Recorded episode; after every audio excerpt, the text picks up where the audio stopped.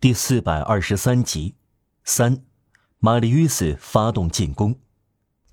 一天，吉尔诺曼先生在女儿料理五斗柜大理石台面上的药瓶和杯子时，向玛丽·约斯俯下身，柔声细气地说：“要知道，我的小玛丽·约斯，我要是你，现在宁可吃肉而不是鱼。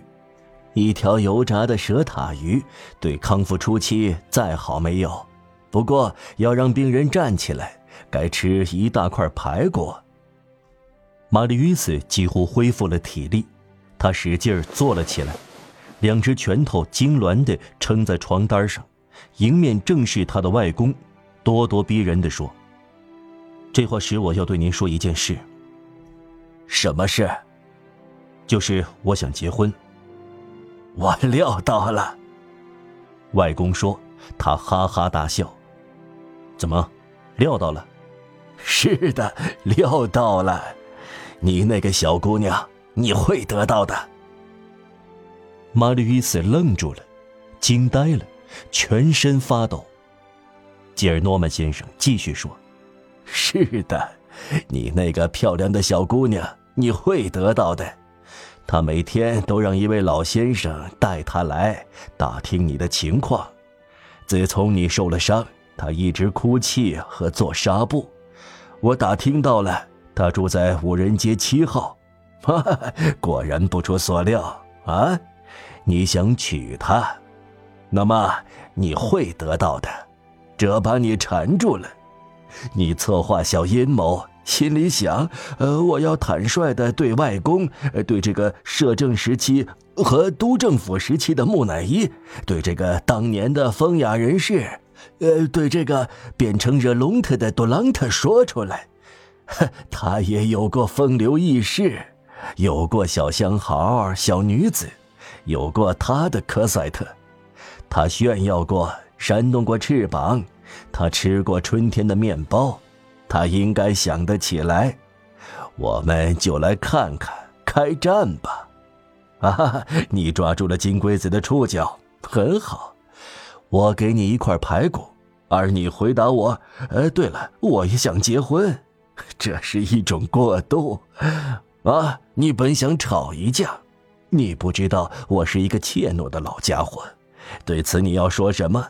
你发火，感到你的外公比你更蠢，你没有料到，你要对我大发议论，嘿 嘿白准备了，律师先生，这是戏弄人。哈哈，算了吧，发火吧，你想怎样，我都依你。这使你大吃一惊，傻瓜。听着，我打听到情况，我呀，我也是狡猾的。他很可爱，很聪明。枪骑兵的事儿不是真的，他做了一大堆纱布。这是一个小宝贝儿，他爱你。如果你死了。我们就三个人一起走，他的灵柩会陪伴我的棺材。你一康复，我早就想好，干脆让他到你床头来。可是，将姑娘冒昧的带到他们喜欢的受伤美男子的床边，只会在小说里才有，不能这样做。你的姨妈会说什么？啊，你大半时间都赤身裸体，我的小家伙。尼克莱特一刻也没有离开过你，你问问他吧，有没有办法让一个女人待在这里？况且啊，医生会怎么说？一个漂亮姑娘不能治好高烧。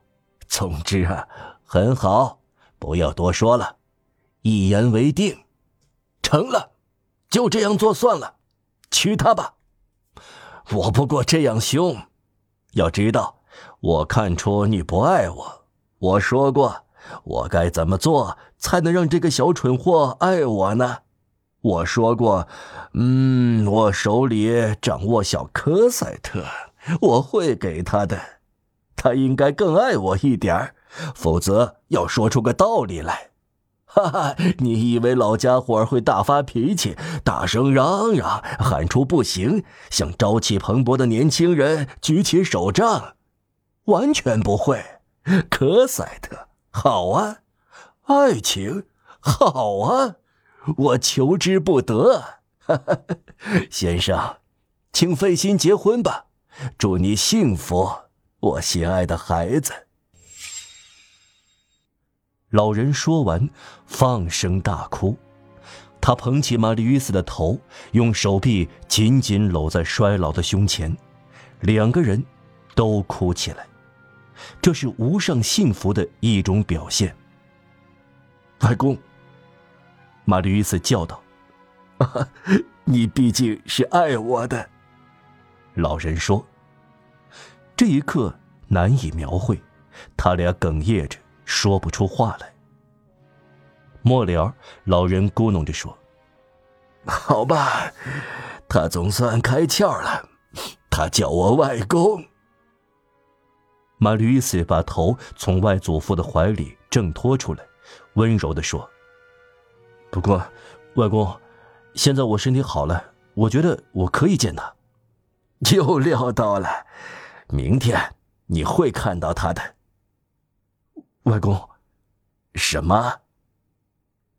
为什么不是今天？那么就今天，今天行呀！你叫了我三声外公，这样做也值得了。我来安排，会把他带到你身边。我对你说，料到了，这都写成了诗，就是安德烈谢尼埃的哀歌，年轻病人的结尾。安德烈谢尼埃。是被那些歹呃，被那些九三年的巨人杀死了。吉尔诺曼先生似乎看到玛丽·与斯轻轻皱了一下眉头。要指出的是，他并没有听，他已经心驰神往，想着科赛特，而不是九三年。外公因这样不合时宜的引入安德烈·谢尼埃而发抖，急忙说：“呃，杀死了，用词不当。”呃，事实是那些革命巨人并不凶狠，呃，这是毋庸置疑的。呃，他们是英雄，当然喽。呃，感到安德烈谢尼埃呃有点妨碍他们，呃，就送他上了断头。呃，就是说，呃，这些猎人在热月七日，为了公众治安，请安德烈谢尼埃劳驾到。吉尔诺曼先生被自己的句子卡住了喉咙，说不下去。他结束也不是，收回也不是。这时，他的女儿在玛丽·与斯身后整理枕头。老人过于激动，以他的年龄所允许的速度冲出卧室，把门关上，满面通红，憋得难受，口吐白沫，眼珠突出，迎面遇上在前厅擦靴子的巴斯克。他抓住巴斯克的衣领，劈头盖脸的怒吼：“以十万长蛇魔鬼发誓，这些强盗把他杀害了。”“是是谁呀，先生？”“安德烈谢尼。”“呃，是的，先生。”巴斯克惊奇地说。